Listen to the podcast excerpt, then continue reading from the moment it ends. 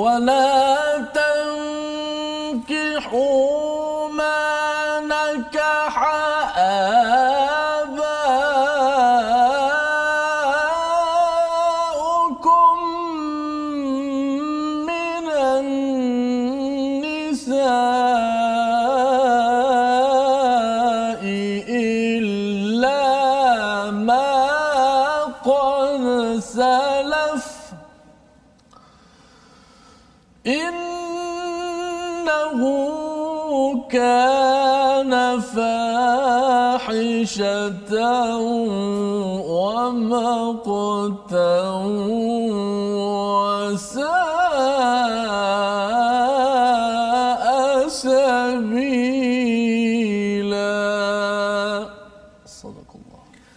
Assalamualaikum warahmatullahi wabarakatuh. Alhamdulillah wassalatu wassalamu ala Rasulillah wa ala alihi wa man walah. Syada la ilaha illallah, syada Muhammadan abduhu wa rasuluh. Allahumma salli ala sayidina Muhammad wa ala alihi wa sahbihi ajma'in. Amma ba'd. Alhamdulillah kita memanjatkan kesyukuran pada Allah Subhanahu Wa Taala dengan peluang kita pada hari ini untuk kita sama-sama meneruskan surah An-Nisa, surah yang mengingatkan kepada kita tentang hak wanita dalam keluarga, dalam masyarakat dan seterusnya kita bercakap tentang membina sebuah keluarga yang masuk syurga seluruhnya kerana kita mengambil panduan daripada Al-Quran. Dan alhamdulillah pada hari ini kita bersama dengan Ustaz Tremizi Ali. Apa khabar Ustaz? Alhamdulillah. Alhamdulillah. Cantik ya. baju saya kuning. oh, hari eh. ini kuning Ustaz ya. Alhamdulillah. Kita berada pada surah An-Nisa meneruskan halaman 81 ya. ya hari ini yang kita doakan pada tuan-tuan sekalian terus ceria, gembira ya bersama Al-Quran sebagai hadiah besar daripada Ar-Rahman dan kita sama-sama ya kalau boleh tuan-tuan uh, kongsikan di Facebook ataupun kalau yang menonton di YouTube ataupun kalaupun di depan kaca TV maklumkan ada di kalangan uh, rakan-rakan kita yang uh, beritahu buat kempen dekat surau masjid pejabat ustaz ya uh, sampai dia uh, print uh, dia cetakkan mm-hmm. uh, apa uh, banner dia tampalkan beritahu okey pukul 12 pukul 5 pukul uh, 6 ya Teringat saya wak wak karbon. Wak Karmon. Ha, masya-Allah. Kreatif Ustaz ya, kreatif dan sebenarnya ia mengingatkan kepada surah Yasin tentang wajah amin aqsal madinati rajulun yas'a. Ya, pemuda hujung kota tetapi dia buat promosi. Ya, dia buat promosi dan saya yakin tuan-tuan juga adalah orang-orang yang mendapat cahaya hidayah daripada al-Quran kita kena promosikan agar dunia ini dicerahkan oleh panduan daripada al-Quran. Jadi insya-Allah kita mulakan dengan Ummul Quran Al-Fatihah dipimpin oleh Ustaz Tirmizi Ali insya-Allah. أعوذ بالله من الشيطان الرجيم. بسم الله الرحمن الرحيم. الحمد لله رب العالمين. الرحمن الرحيم. مالك يوم الدين. إياك نعبد وإياك نستعين. اهدنا الصراط المستقيم. صراط الذين أنعمت عليهم غير المغضوب عليهم ولا الضالين.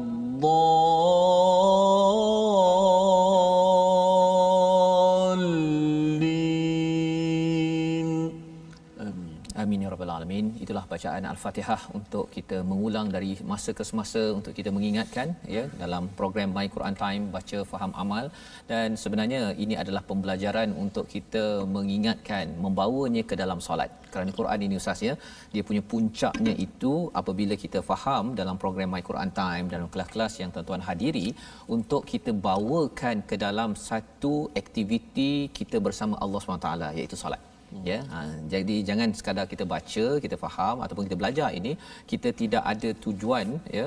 Uh, tetapi yang lebih baik kita bawa dia kita target kalau boleh tuan-tuan dah halaman ke-81 ini kita target kalau boleh bila imam baca di hadapan ya kalau kita diizinkan Allah pada uh, bulan Ramadan mm-hmm. ya imam baca surah-surah ini mm-hmm. kita boleh ingat kepada perkataan uh, apa yang sudah kita bincangkan yeah. maka ini akan menimbulkan kemanisan mm-hmm. kekhusyukan di dalam solat dan ini adalah satu kemanisan ataupun satu puncak pada aktiviti yang penting yang menjadi rukun kepada kepada kehidupan kita beragama.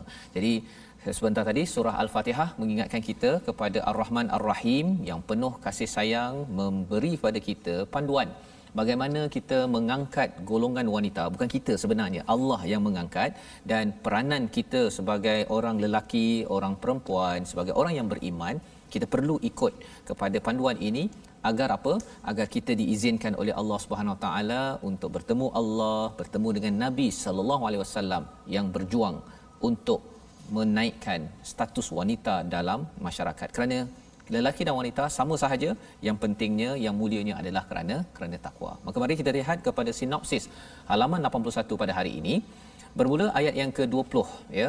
Aa, ah, kalau kita mula daripada ayat 19 hingga ayat 21 20 21 cara berinteraksi dengan pasangan bersama dengan isteri dalam Islam larangan menghalang untuk menikah lagi larangan mengambil sebahagian maharnya secara paksa dan melayani isteri dengan baik. Itu yang kita akan belajar sambungan dua ayat pada hari ini. Dan seterusnya kita melihat pada ayat 22 23 bercakap tentang uh, apakah kerabat wanita yang menjadi mahram? Ya apa maksud mahram? Iaitu haram untuk dinikahi dan ada kaitan dengan aurat ada kaitan dengan hubungan nasab seseorang itu. Baik kita mulakan dengan ayat 20 hingga 22 ustaz ya.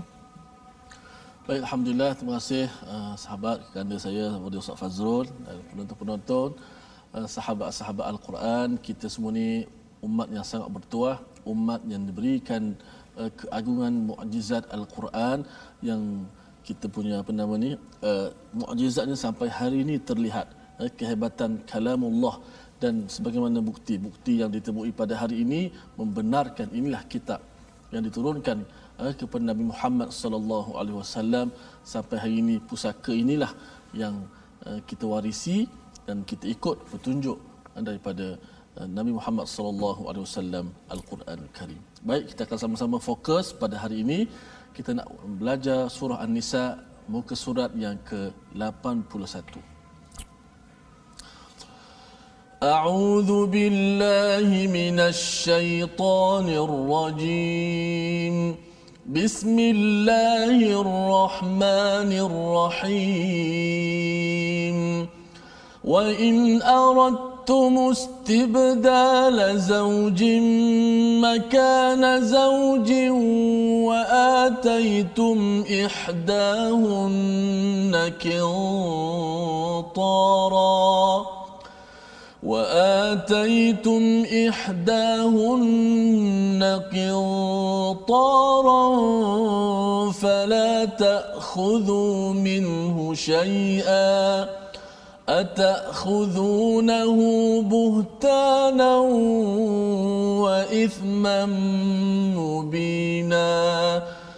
وكيف تأخذونه وقد أفضى بعضكم إلى بعض؟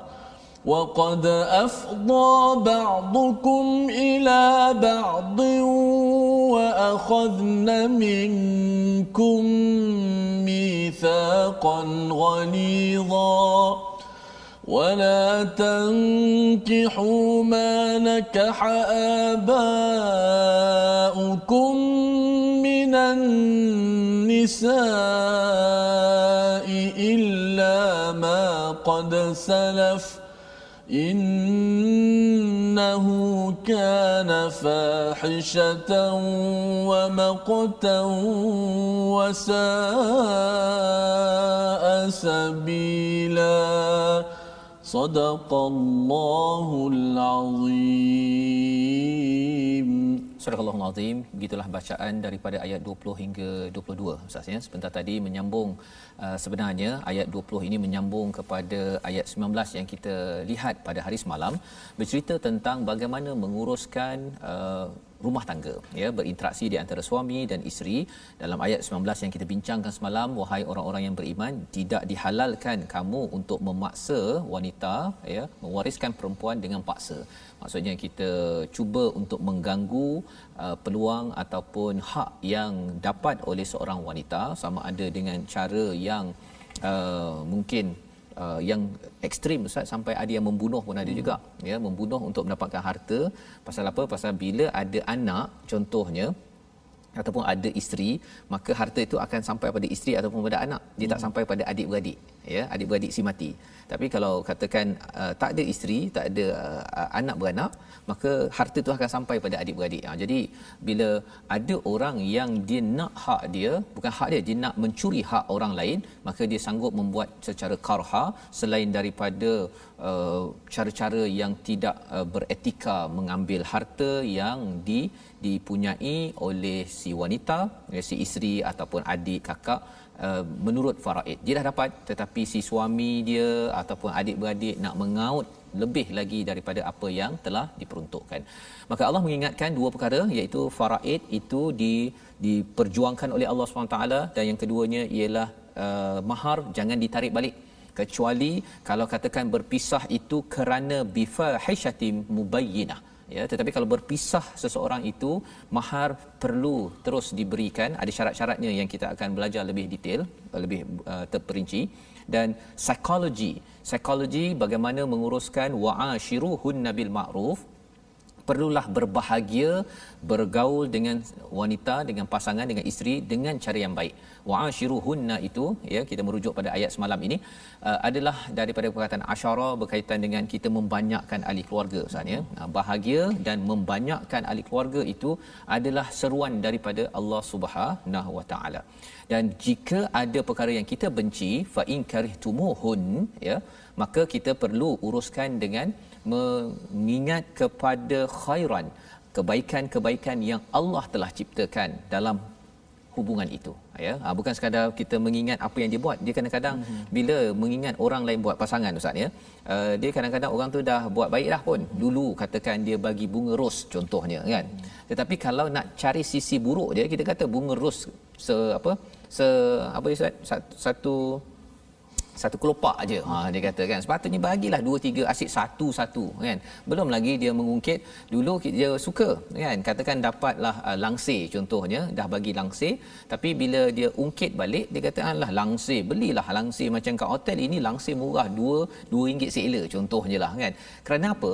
Kerana bila seseorang itu sudah bermusuh ataupun ada pertelingkahan yang baik boleh jadi buruk tetapi kita kena ingat bahawa Allah cakap dalam ayat 19 wa yaj'alallahu fihi khairan kathira. Kita bukan hanya ambil uh, kebaikan itu daripada pasangan kita tetapi apa yang telah diciptakan telah dijadikan oleh Allah Subhanahu taala. Jadi itu ayat 19 dan ayat yang ke-20 jika kamu menggantikan isterimu maksudnya kalau katakan uh, berpisah ya dan berkahwin dengan perempuan lain. Sedangkan kamu telah memberikan kepada seorang di antara mereka harta yang banyak kintara ya. Maka janganlah kamu mengambil kembali sedikit pun daripadanya. Adakah kamu akan mengambilnya kembali dengan jalan tuduhan yang dusta dan dengan menanggung dosa yang nyata? Baik. Apa maksud di sini? Bila katakan seseorang itu mungkin ada masalah dia pun berkahwin dia berpisah dan berkahwin dengan orang lain ya dengan uh, perempuan lain maka pada waktu itu Allah mengingatkan kepada lelaki-lelaki ya bagi suami ataupun bekas suami jangan kamu mengambil sedikit pun daripada apa yang telah diberikan. Satu mahar ya, tetapi apa saja hadiah yang telah diberikan qintara maksudnya ialah harta yang banyak kalau telah diberikan jangan tarik balik ustaz. Jangan tarik balik. Kalau dah bagi hadiah bagi kereta contohnya jangan tarik balik. Oh. ya pasal apa? Pasal itu sebenarnya uh, sebagai tanda tidak memuliakan seorang wanita dan kadang-kadang ada orang kata okey saya tak tahu uh, tak boleh ambil balik ni. Tetapi dia menggunakan dua kaedah. Allah tahu dah orang manusia ini dia uh, ada strategi untuk tarik balik apa yang dia dah beri. Yang pertama buhtan iaitu dia menuduh si isteri dengan uh, fahishah mubayyinah. Ha, kan tadi kita dah belajar kan kalau nak tarik balik tak boleh kecuali fahisyah mubayyinah. Dia si pasangan isteri buat perkara keji yang jelas nyata sabit maka boleh tarik balik mahar.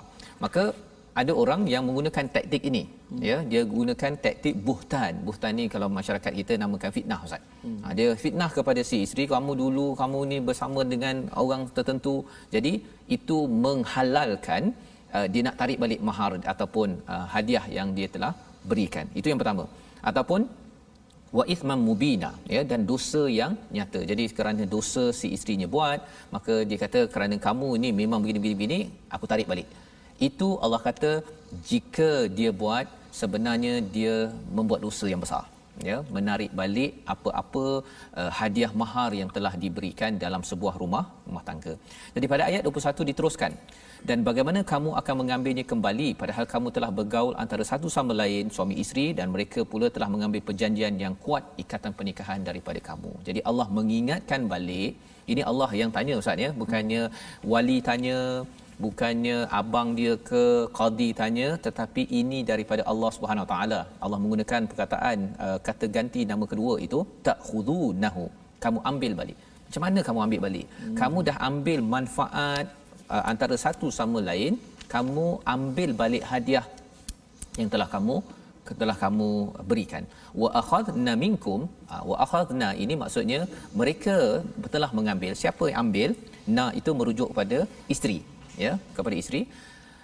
Dia telah mengambil daripada kamu perkataan yang amat penting untuk kita faham pada hari ini adalah mithaqan ghalidha ya mithaqan ghalidha apa maksud mithaq? Mithaq ini perkataan yang digunakan oleh Allah SWT ketika nabi mengambil perjanjian daripada Allah SWT ya perjanjian nabi untuk menunaikan tanggungjawab itunya uh, mithaq. Ghalidha itu maksudnya yang kuat dan bila bercakap tentang mithaqan walidha macam kita ada perjanjian ustaz kan? Kalau ustaz ada buat uh, apa uh, buat sesuatu servis ataupun ada buat pinjaman ke apa ke kita ada akad pinjaman kita ada perjanjian ya? Kita ada mithaq. Jadi ada dua pihak. Contohnya lah kalau katakan saya dengan bank contohnya. Jadi uh, satu adalah pihak yang ada liability satu lagi pihak yang ada uh, keinginan. Maksudnya dia dapat kelebihan lah. Maksudnya bila saya dah pinjam duit saya kena bayar jadi saya ni yang uh, bertanggungjawab. Saya bertanggungjawab dan bagi bank, dah bagi pinjam duit tadi, dia akan menerima bayaran setiap bulan, bayar, bayar, bayar. Jadi saya yang bertanggungjawab. Dalam hubungan suami isteri, mithaq ini, siapakah yang bertanggungjawab yang ada liability? Suami. Ha, siapakah yang mendapat manfaat daripada perjanjian mithaq ini adalah si si isteri. So si isteri kerana dijaga oleh wali dia, oleh ayahnya, oleh abangnya, sekarang ini di pindahkan amanah itu kepada si suami sebagai satu perjanjian. Jadi bila akad itu Ustaz ya, bila Ustaz cakap itu macam mana? Akad Ustaz, aku aku ah, aku terima. Aku terima. Okey, ah, aku terima itu orang Kedah tu. Orang Kedah kan. Jadi kalau aku kalau, terima kalau, itu kalau dengan orang Kedah lah. Dengan orang Kedah lah kan. Okey. Jadi kalau aku terima, dia bukannya satu perjanjian yang sekadar suka-suka. Yeah. Kadang-kadang orang rasa okey saya kahwin umur 25 kan rasa dah macam saya nak kahwin. Okeylah mudah-mudah kan. Jadi bila terima itu dia terima dengan rasa ha okeylah boleh dah. Ha begitu je kan? Dia enjoy ya. dia enjoy saja. Tapi sebenarnya kalau ikutkan di sini wa akhadna minkum mithaqan ghalidha. Perjanjian yang sangat kuat saya sangat kuat ya. Jadi bila sangat kuat maksudnya apa? Perjanjian ini sebenarnya tanggungjawab dalam istilah bahasa Arabnya mas'ul yang akan dipersoalkan adalah si suami. Ha, jadi kalau katakan ada yang kata, eh kan bukankah suami isteri kena buat sama-sama, tapi yang banyak kena tanya, yang boleh dakwa balik adalah si isteri. Hmm. Si isteri boleh dakwa, awak dulu ambil saya, saya tak pandai baca Quran, awak tak ajar saya, tak pergi bagi saya tengok my Quran time tapi alhamdulillah tuan-tuan suami bagi, kan. Mungkin suami sibuk kan, dia tak dia tak dia tak pergi kelas agama tapi dia hantar. Ya, dia hantar diizinkan buka TV my Quran time. Contohlah ustaz kan. Hmm. Itu maksudnya apa? Si isteri dalam perjanjian ini mempunyai dia mengambil perjanjian yang berat dan si suami tidak boleh main-main. Tidak boleh main-main. Pasal apa? Pasal kalau main-main ataupun dia rasakan kalau saya rasa saya tak suka, saya pisahkan saja. Itu sebenarnya dia mempermainkan perjanjian dengan Allah dengan amanah yang telah diberikan oleh wali ketika ketika akad nikah tersebut. Jadi ini kesedaran yang penting bagi saya sebagai seorang suami, sebagai seorang ayah ya. Dan nanti pun saya ada anak ustaz, hmm. kan anak perempuan. Jadi saya pun kena beritahu kepada bakal kan kalau saya nak cari uh, calon menantu kan yang uh, calon itu dia kena baca dulu surah An-Nisa ni. Ya, hmm. bagi dia ikut kursus, kursus mesti bincang ayat ini dan dia kena sedar kena bagi soalan-soalan yang melambangkan bahawa sebenarnya perjanjian ini berat. Contohnya ha, contohlah ustaz kan? Hmm. contohnya kalau katakan kamu dengan isteri kamu kan? Anak saya lah kan? Uh, sanggup tak kalau katakan kamu bekerja bersungguh-sungguh kan? Uh, katakan si isteri tak nak bekerja dia nak duduk rumah jaga rumah kan? Jaga dia. Adakah kamu akan jaga? Ha, kan? Kalau katakan tak ada kerja kena buang kerja kamu nak buat apa? Ha, soalan-soalan itu bagi seorang ayah uh, bakal bapa mertua ni kena tanya betul-betul. Pasal apa? Kalau tidak, orang nak kahwin, dia dia rasa dia nak kahwin je. Tapi yang bab susah yang kalau katakan kamu bergaduh nanti. Ha kan? Kalau kamu bergaduh ya si anak saya ni dia pun gaduh juga dalam rumah. Kalau dia bergaduh dengan kamu, macam mana kamu nak buat apa dengan anak pak cik? Ha contohnya Ustaz kan. Ini adalah tips penting bagi ayah-ayah yang ada anak perempuan untuk untuk melepaskan amanah mithaqan ghalidha ya. Jadi ayat yang ke-22 itu Allah menambah lagi kepada kita. Mungkin ustaz boleh baca sekali lagi ustaz ya untuk uh, kita faham peraturan dalam masyarakat. Mungkin ini jarang berlaku hmm. ya tetapi kalau ia berlaku kita tahu dah apakah nasihat daripada Allah. Ayat 22 baik sama-sama baca ayat 22 uh, kita pasakkan lagi ayat tersebut moga masuk dalam diri kita sebagai panduan manual dalam kehidupan kita kita berdepan dengan masalah harta ke ataupun eh, uh, anak beranak kita mudah-mudahan terurus insyaallah. Auzubillahi minasyaitanir rajim wala tankihu ma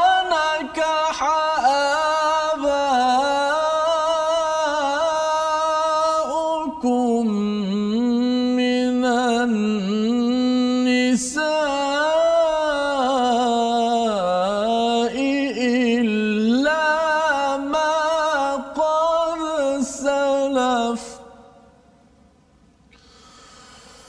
إنه كان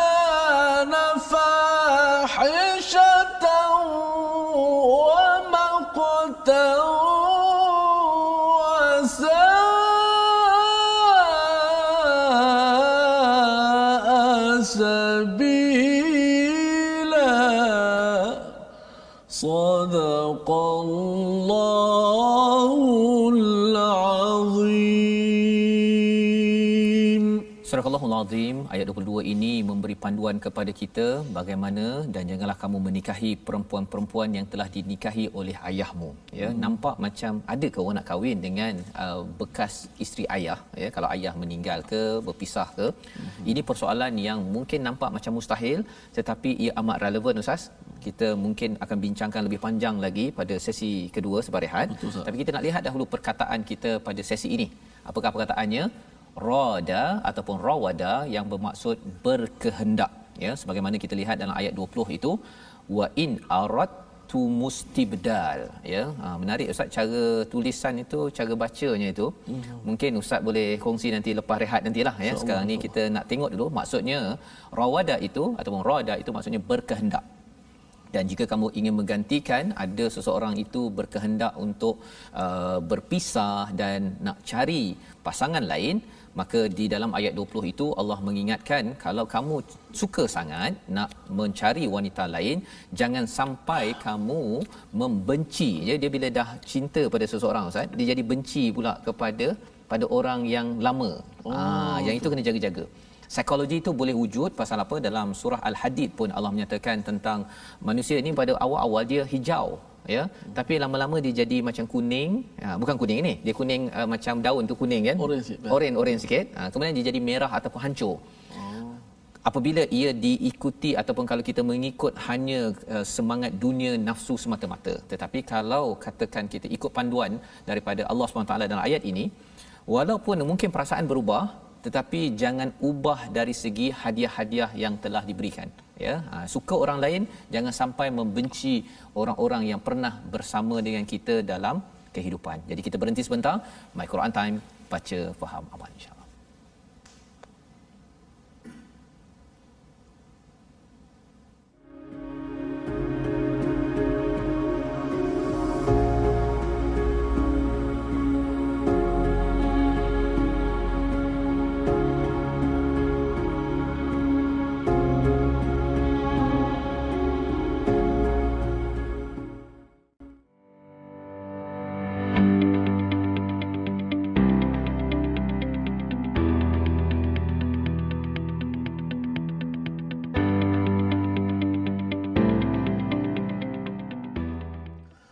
Alhamdulillah, terima kasih jazakumullahu khairan kathira kepada seluruh penonton My Quran Time baca faham amal kerana terus setia bersama-sama dalam rancangan ini moga-moga ia menjadi satu asbab eh, untuk kita menjadi lebih baik eh, menambahkan ilmu pengetahuan serta iman kita dan bertambahlah amal kita mudah-mudahan. Baik, saya nak jemput kepada semua sahabat-sahabat bergabung bersama-sama dengan kita dalam uh, platform rasmi yang kita sediakan uh, di Facebook iaitu sahabat Al-Quran my hashtag Quran Time dan my hashtag Quran Time sesungguhnya boleh tonton di YouTube iaitu my my hashtag Quran Time official dan Instagram my Quran Time official.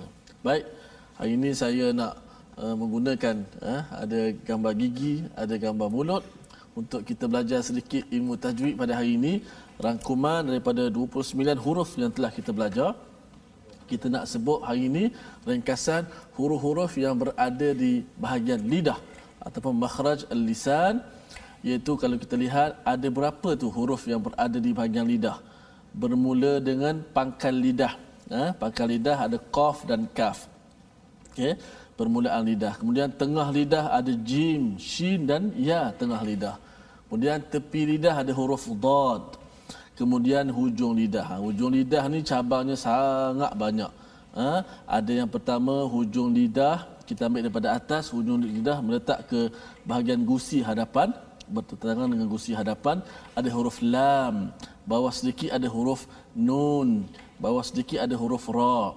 Kemudian ada hujung lidah diletakkan di uh, pangkal gigi atas. Uh, belakang pangkal gigi ataupun gusi pengikat gigi ada huruf ta ada huruf da dan ada huruf ta.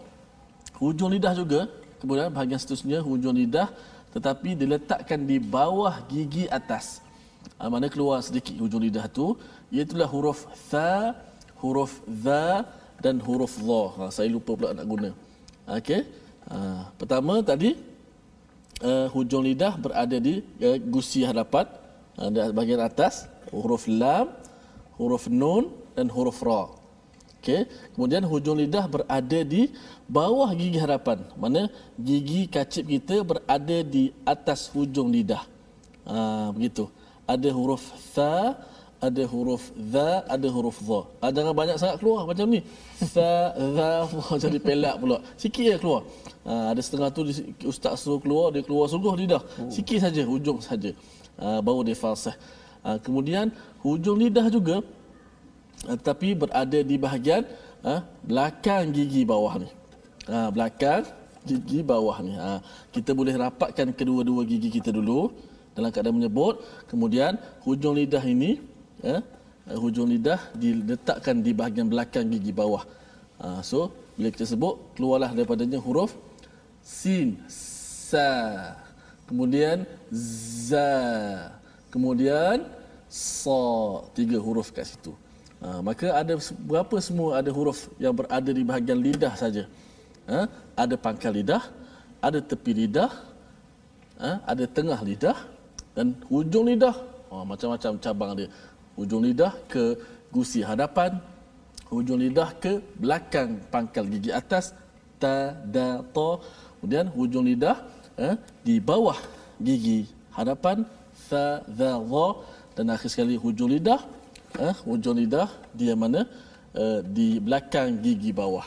Uh, huruf sin zai dan sad ha sampai tercabut eh saya cabut lidah ya ini sah insyaallah. Okey saya nak tanya sikitlah sebelum saya nak serah kepada ustaz Fazrul. Uh-huh. so berapakah jumlah huruf yang berada di uh, makhraj lidah? Ha cuba kira Ustaz Fazrul nak bagi hadiah ha? Hmm, kalau siapa yang jawab tepat ya. Ha, hadiahnya apa kan? Nanti kita bincanglah Ustaz ya. Okey, nanti kemudian, ha? bincang. Ada Mungkin tanda tangan kot. Ah, tanda tangan. Ha, tapi kita Ah, tengok uh, kalau jumpa lah Ustaz Ya, ya. Kalau jumpa insya-Allah kita baik. ingatkan kalau saya dah jawab betul nak tanda tangan Ustaz boleh insya-Allah ya. So huruf yang berada di bahagian makhraj al-lisan ada 18 huruf. 18 huruf. Banyak Ustaz ni. Ha banyak. Masya-Allah. Lidah kita ni rupanya masya-Allah. Kalau kita berhati betul-betul bahagian eh, lidah jugalah akan masuk syurga eh. Mm-hmm. Tapi lidah jugalah akan bawa ke Bawa neraka. neraka. Mudah-mudahan. Mudah-mudahan kita gunakan manfaat lidah ni Ustaz ya. Baik. Alhamdulillah kita belajar ya, uh, berkaitan dengan lidah lisan sebentar tadi di mana ini adalah anugerah daripada Allah SWT untuk kita manfaatkan ya. Ada syafatain ya yang sekarang ini kita bercakap tentang lidah dahulu di mana kita jaga betul-betul kita makan makanan yang halal kita pun membaca bercakap perkara yang baik Ustaz ya yang halal. Moga-moga lidah ini juga insyaallah harapnya nanti merasai makanan yang tidak pernah dirasai Allah ya Akbar. kalau bercakap tentang sebelum ni Ustaz kita bercakap tentang durian lah mangga ya ha, semua itu dah sedap lah tu. Mm-hmm. Kalau di syurga ni tak pernah dibayangkan, tak pernah nampak di mata, telinga dan hati tu tak pernah me- merasai perkara itu. Mm-hmm. Itu nikmat bagi bagi kita yang menggunakan lidah untuk kebaikan. Baik. Jadi kita menyambung kepada ayat 22. Oh, mungkin satu tadi Ustaz bercakap tentang cara ayat 20 tu macam mana nak bacanya tu. Wa in aradtumul Ya. istibdal. Ah. Apa hukum ni kat situ sikitlah kita, ya. kita sebut aradtum wa in aradtum Mhm. tak ada pun huruf dal kat Hmm. situ tak bunyi pun dari sudut sebutan huruf dal tapi dekat tulisan ada huruf dal Yes. okey kaedah uh, apa nama ni bacaan apabila huruf dal mati bertemu dengan ta maka dal itu kena idghamkan ke dalam huruf ta. Hmm. secara total suara masuk semua dalam ta. Hanya tinggal pada tulisan sahaja. Tak boleh padam. Kalau padam makna apa pula kan? Ya, so bacaannya aradtum daripada ra terus masuk ta. Kerana dal itu diidghamkan ke dalam ta. Kalau dalam ilmu tajwid dipanggil idgham uh, mutajanisain ha, okey. sebab huruf da dengan ta ni sama jenis. Iaitu hujung lidah berada di uh, apa ni pangkal gigi atas Pangkal Ah, gigi. dia sama jenis. Sebab tu bila uh, jumpa satu mati satu hidup, maka huruf dal itu kena masuk dalam ta bacaan. So, Idgham. maksudnya ada kaitan dengan makhraj yang kita belajar lah. Betul. Kan? Maksudnya bila uh, tempat keluarnya sama, Mhm. yang hidup yang mati itu, maka yang hidup itu dihidupkan. Macam tu eh? sahih. Oh, betul lah tu. Alhamdulillah saya dah faham tu. Ya. Dan harapnya tuan-tuan juga faham bagaimana cara membacanya. Ya, saya tanya itu pasal uh, halaman ini mungkin uh, kalau topik kita bercakap pasal lidah 18 huruf tadi kan. Ha, tapi kita halaman ini kena baca betul, habis tajwid ke tak habis, bacaan kena betul. Jadi caranya wa in arad Ya. ya, terus masuk pada ta tumul stibdal ya. Baik. Jadi kita teruskan dengan uh, membincangkan melihat pada cahaya daripada halaman 22 tadi sebelum rehat kita bincang tentang wala tankihu janganlah kamu menikahi perempuan yang telah dinikahi oleh ayahmu. Istilah yang digunakan di sini adalah uh, manakaha ya apa yang telah dikahwini oleh ayahmu minan nisa illa ma qad salaf ya kecuali apa yang telah uh, lepaslah daripada ayat ini. Jadi macam kita sekarang ini dah tahu ayat ini, kita kena ambil perhatian. Uh, point ni bukan pasal apa, mungkin ada kata alah saya dah kenal mak saya, kalau ayah saya dah uh, meninggal ke pergi ke dah tahu dah mak. Itu kalau kenal mak. Mm-hmm. Kalau ada mak mak mak mak, ah yang itu kepentingan mengapa bagi suami yang ada isteri-isteri, isteri-isteri, mm-hmm. dia kena perkenalkan kepada ahli keluarga. Oh, ha, khawatir okay. saya ada jumpa seorang ni dia kahwin dengan orang nombor dua kan muda dia dia rahsiakan. Mm-hmm. Ha, jadi bila dia dah meninggal oh, yang si perempuan ini yang yang uh, isteri kedua ini berjumpa dengan anak dia. Mm-hmm.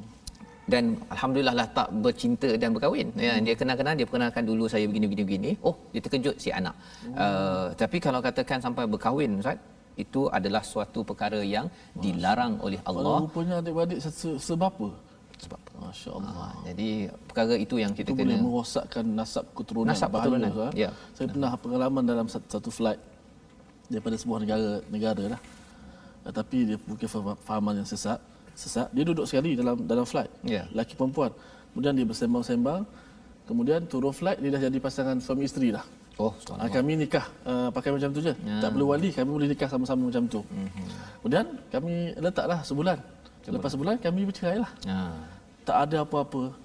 Oh, cuba bayangkan Ustaz 20 tahun akan datang. Mungkin dia akan bernikah lagi sekali dengan anak dia pula. Dia tak sedar.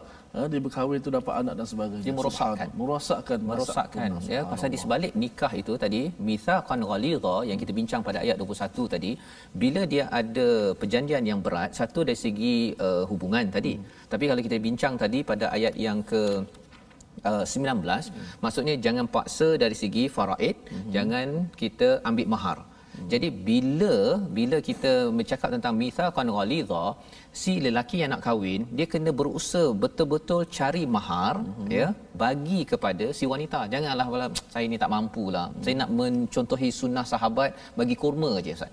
Ha cabarannya ialah engkau bukan sahabat kan?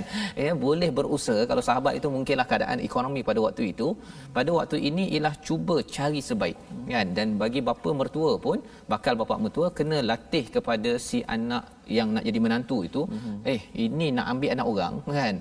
Bertanggungjawab sikit lah kan? Kena kuat sikit semangat. Tidak dia kan tak masalah pak cik. Pengangguran pak cik. Takkan pak cik tak tahu tapi saya dah cinta contohnya kan?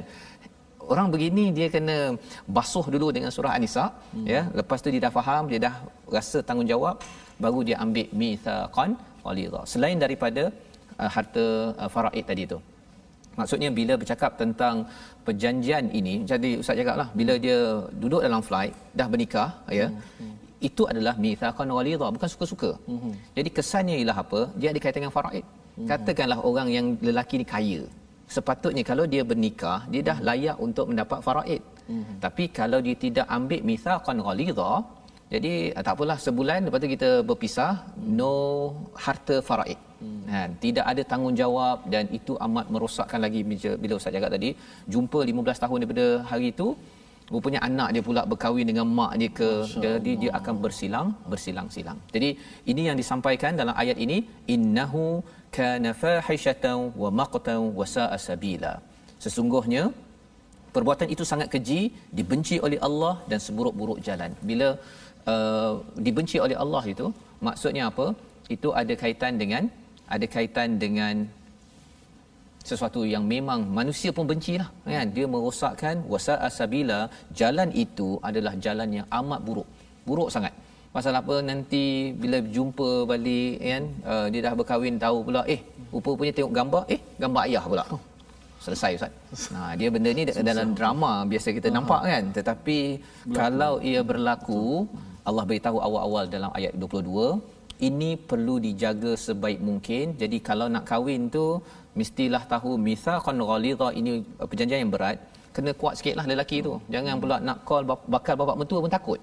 Kan? Pak cik uh, saya uh, katakan si perempuan tu jumpalah ayah saya kan? Saya segan nak kahwin anak orang tapi segan kan? Ini tak payah kan? Ha, ini dia lebih sikit Ustaz. Pasal apa? Pasal ini ada berlaku.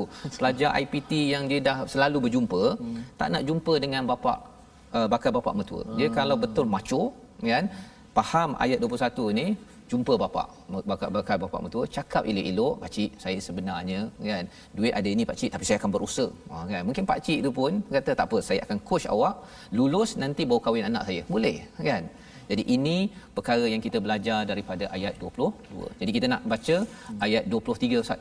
Panjang ni. Ya. Ha, mari Ustaz. Baik, baik, kita terus baca ayat yang ke-23, satu ayat tapi panjang, lebih kurang separuh muka insya-Allah. أعوذ بالله من الشيطان الرجيم بسم الله الرحمن الرحيم حرمت عليكم أمهاتكم وبناتكم وأخواتكم وعماتكم وعماتكم وخالاتكم وبنات الأخ وبنات الأخت وبنات الأخت وأمهاتكم اللاتي أرضعنكم وأخواتكم من الرضاعة وأخواتكم من الرضاعة وأمهات نسائكم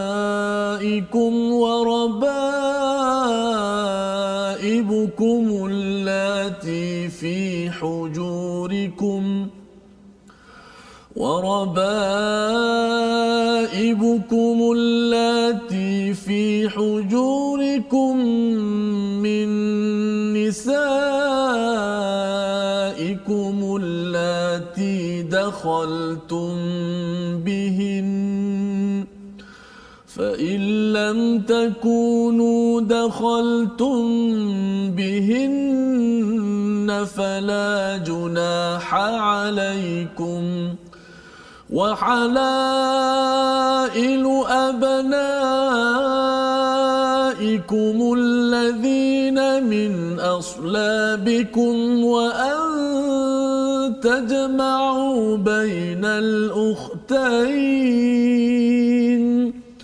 وأن تجمعوا بين الأختين إلا ما قد سلف إن الله كان غفورا رحيما صدق الله العظيم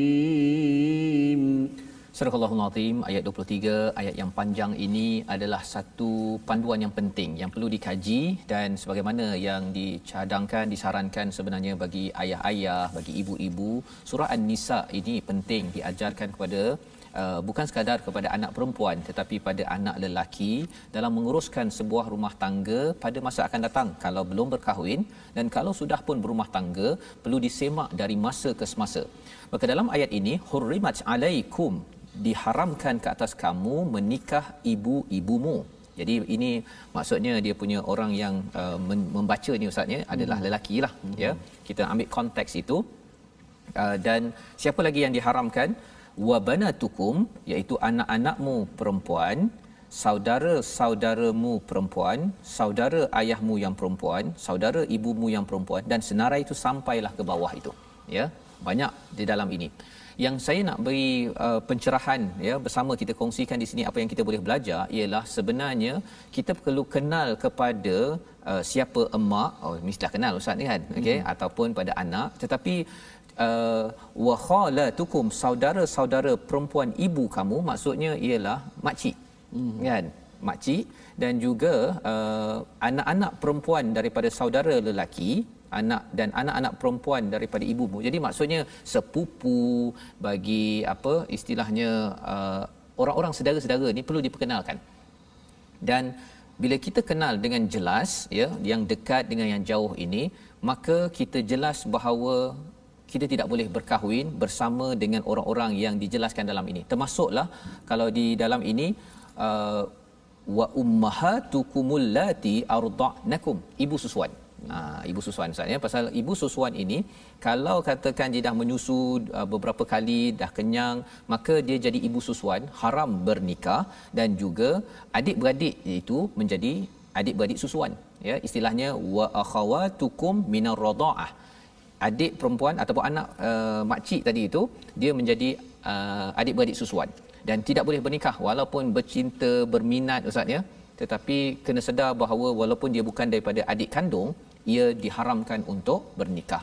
Dan hmm. itu sebabnya bila bila si ibu si ayah menyerahkan seseorang kepada anak uh, kepada ibu susuan dia kena daftar kena beritahu kenalkan kepada kepada ibu susuan tersebut. Kena berkenalan dan pastikan kalau sekarang ni di jabatan agama mereka kena daftar ustaz. Hmm. pasal apa? Pasal nanti mungkinlah dia terlupa ke waktu kecil-kecil mungkin ingat dah lama tak jumpa akhirnya dia terlupa berminat jumpa dekat dekat uh, program My Quran Time pula tu kan?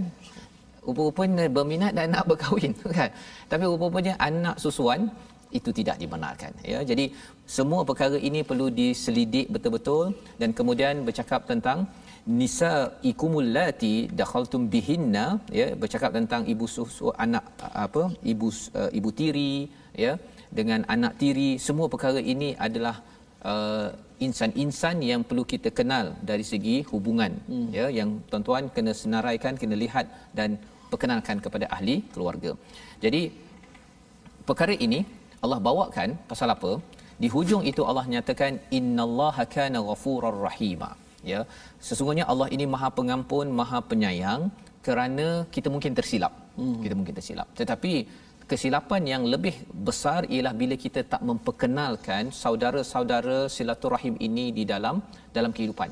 Jadi peranan ayah, peranan ibu hari raya ke tak hari raya, kita kena bawa anak keluarga kita berjumpa dengan sanak saudara orang-orang penting yang disenaraikan pada ayat 23 kerana itu akan memastikan kita mendapat keampunan dan mendapat kasih sayang daripada Allah kerana kita men- mencantumkan ataupun merapatkan silatul silaturahim. Dan lebih daripada itu, ayat ini menceritakan bagi kita ustaz ya, ya yang betul. haram ini semua ni ada kaitan sebahagiannya, bukan semua, sebahagiannya ada kaitan dengan faraid. Faraid. Betul ya harta pusaka lepas katakan salah seorang meninggal ya.